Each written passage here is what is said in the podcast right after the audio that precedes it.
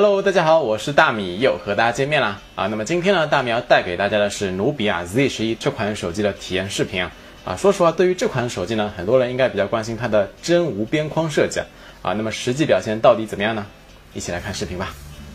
OK，老样子啊，还是先来说一下这台手机的购买经历吧。啊，大米这台手机呢是在努比亚的天猫旗舰店购买的。啊，其实六号那天呢，大米在京东啊也是抢购到的啊，但是因为这个白条的额度用完了，所以说只能去天猫购买啊。因为这台手机呢也是可以用这个花呗啊免息十二期啊，可以缓解一下这个购机的压力啊。啊，当然，其实从购物的体验上来说呢，京东的物流啊确实要比天猫旗舰店啊以及其他的官网派件快很多啊。大米这台手机呢是等了三天才收到啊，啊，如果是在京东购买的话，基本上当天下午就可以送达了。好了，我们先把这个塑封膜给撕了。哎，这里还有一个红色的拆封条啊，看来不用请这个宝刀出场了，我们直接用手撕呢就可以了。啊，原来正面呢还是这个镜面的设计啊！啊，看来这一次 Z 十一在包装上呢还是花了不少心思的。OK，打开盖子啊，正中间躺着的呢就是这个 Z 十一的真机了。啊，其实一眼看去呢，这个机身啊确实还是挺窄的。啊，我们先把这个手机呢放一边，来看一下这个附件部分。手机下面放着的呢是这个保卡说明书以及一个卡针。在下面一层呢，则是这个充电器、数据线，还有一个原装的耳机。啊，现在标配原装耳机的厂商啊，确实不多。而且 Z 十一这个耳机看着应该还不错，还附带了一个绕线器。啊，具体的音质怎么样啊？大米在后续的视频中啊，告诉大家。啊，充电器的规格呢，和这个小米五差不多啊，支持五伏三安、九伏两安以及十二伏一点五安。啊，最大的充电功率呢，大概是十八瓦左右。数据线呢和去年的这个 Z 九一样，依旧是红色的扁平线啊。不过今年呢换成了这个 Type C 的接口啊。总之，今年 Z 十一在包装上呢还是挺上心的，而且这个附件呢也是比较良心。好了，接下来我们就来看一下这个手机吧。老样子啊，先把这个塑封膜给撕了。哒哒哒当，OK，这就是真无边框手机努比亚 Z 十一了。啊，大家觉得怎么样呢？其实呢，这个手机拿在手里啊，给我的感觉就是要比去年的 Z 九还是要轻薄了不少啊。去年的 Z 九啊，可以说是又厚又重啊啊，但是今年的这个 Z 十一呢，拿在手里的分量和厚度呢还是不错的啊。大米量了一下，实际的重量呢大概是一百六十四克左右啊。对于五点五英寸屏幕的手机来说呢，还是可以接受的。我们拿同样是五点五寸屏的一加三来对比一下。啊，Z 十一呢，在机身的宽度上啊，确实要小一些啊。如果是单手握持的话，Z 十一确实更加轻松啊。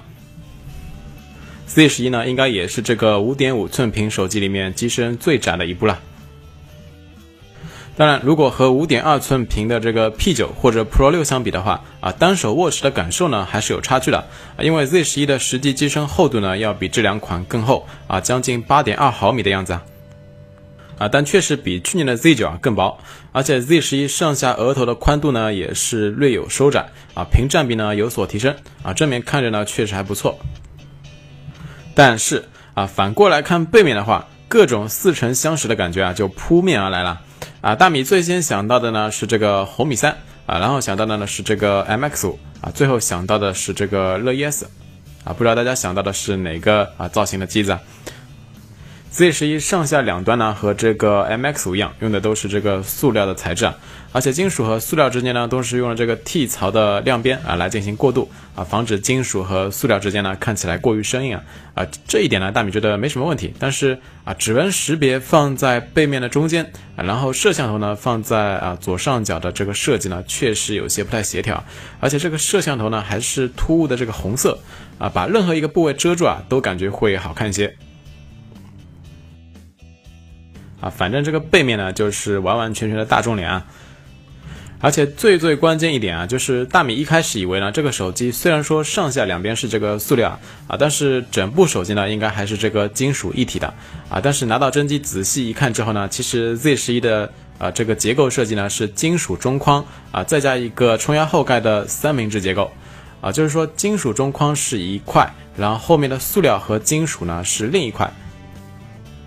啊，并不是什么金属一体机身啊啊，所以说仔细看的话，金属中框和这个金属的后盖之间呢，还是有轻微的色差的。在金属的一体感上呢，要比目前两千档的机型啊要差不少。OK，那么说了一大堆啊啊，关于这款手机呢，大家最关心的肯定就是亮屏后这个无边框的表现了啊。接下来我们就一起来开机吧。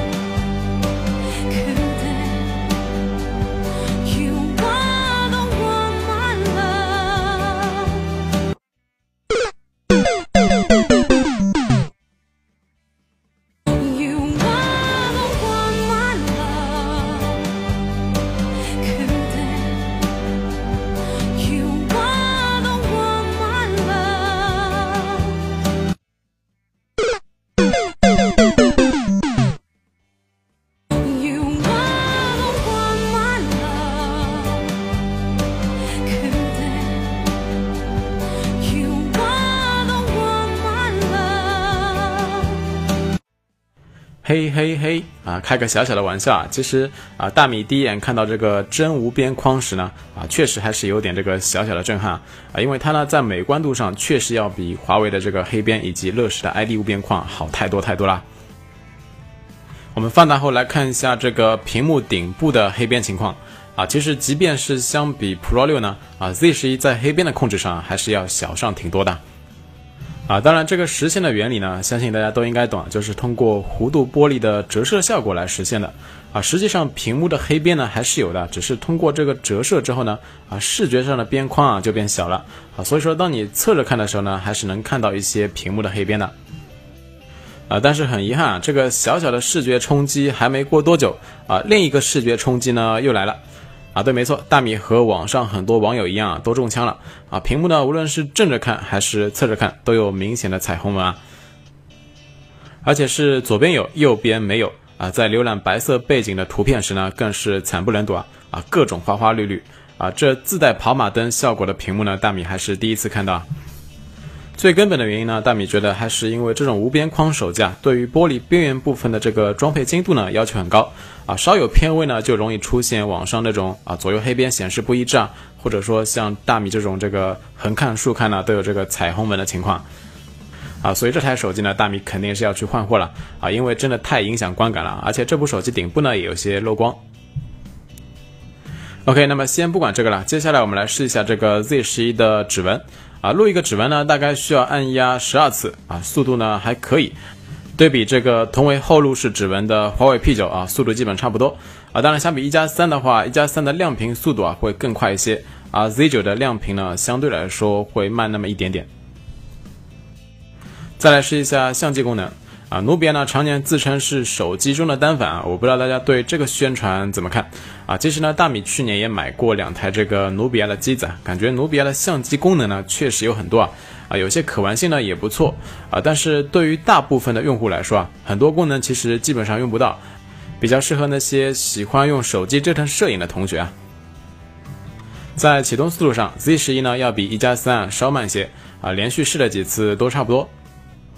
当然，通过这个实时取景器来看呢，Z 十一啊其实是有一些轻微的白平衡偏绿的情况啊。之后呢，大米也去这个室外拍了几组样张，大家可以这里先行参考一下。几组日常的拍摄场景呢，其实表现都还不错啊，但是在某些特定的场景下，确实会出现白平衡偏绿的情况啊。但是因为体验的视频有限，大米也没有做太多的详细对比，后续有机会呢再给大家做详细的分析啊。另外，Z 十一呢还针对这个无边框啊做了很多的手势交互啊，比如说双击边缘呢可以返回啊，这个和小米四 C 呢感觉差不多啊。另外呢，在边缘上下滑动啊可以进行任务切换啊，然后呢，在这个屏幕上下搓动呢可以清空后台。双指在屏幕边缘同时滑动呢，可以调整这个屏幕的亮度。长按屏幕边缘可以直接进入桌面的某一屏。有些功能习惯了之后呢，感觉还是挺好用的啊，但是有一部分呢，则感觉是比较鸡肋啊，而且这些手势触控呢，也会在实际的使用过程中啊，造成一些误触。建议大家呢，选择性的开一些。啊，其实呢，本来除了这个品控问题之外，Z 十一在第一观感上还可以啊。当然，这个观感呢，百分之九十九啊都是靠正面的这个无边框赢取的啊。整机背面的质感和观感呢，都还是挺廉价的。但是啊，凡事有个但是啊，在两天的使用之后呢，大米对这款产品的印象分啊又减了很多啊。原因呢是 Z 十一在整个系统体验上确实有点渣。啊，具体到实际呢，就是有时候会出现莫名其妙的卡顿感啊，这种情况放在二零一六年的旗舰机型里面啊，实在是不应该出现。起先呢，大米以为是这个系统没优化好啊，但是经过多次的测试之后呢，啊，发现这个 Z 十一啊，对骁龙八二零这个处理器做了非常严重的性能限制啊。比如骁龙八二零正常的最高主频啊是二点一五 G 赫兹啊，日常运行程序的时候呢，在遇到一些性能要求较高的场景上啊，会自动达到最高频率来提升这个流畅度。但是 Z 十一除了刚开始几秒会达到这个最高主频外呢，啊，多数情况下都是在一点七 G 赫兹以内，而且刷微博、刷淘宝时间一长呢，啊，有时候处理器这个主频啊，竟然会直接降到零点九 G 赫兹，啊，无论是打开程序还是运行程序，啊，在整机的流畅度上呢，啊，都不像是一台正常的八二零机型。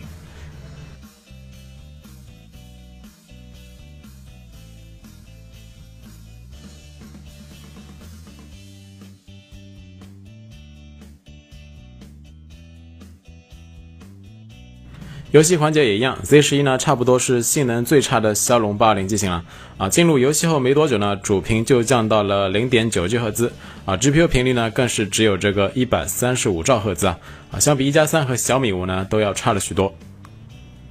大米觉得，为了续航适当的限制性能啊，调整这个调度机制呢也无可厚非啊，但是你为了续航影响了整体的流畅度，不是很坑爹吗？所以，对于想购买 Z 十一的用户呢，大米的建议啊，就是再观望观望吧。啊，毕竟谁也不想买一个流畅度不佳的八二零机型。OK，那么本期视频内容就到此结束了。如果觉得视频做的还不错，那就赶紧订阅大米的视频频道吧。啊，同时呢，也欢迎大家关注我的微信公众平台，因为每一期视频呢，也会啊同步推送到微信公众账号上。啊，拿出你们的手机，打开微信，扫一扫这边的二维码就可以了。啊，视频最后呢，大米依旧会通过微博转发抽奖的形式啊，送出一条音质还算不错的耳机。有需要的同学呢，关注一下大米的微博，参与一下互动转发吧。好了，今天的视频就是这些了，我们下期视频不见不散，拜了个拜。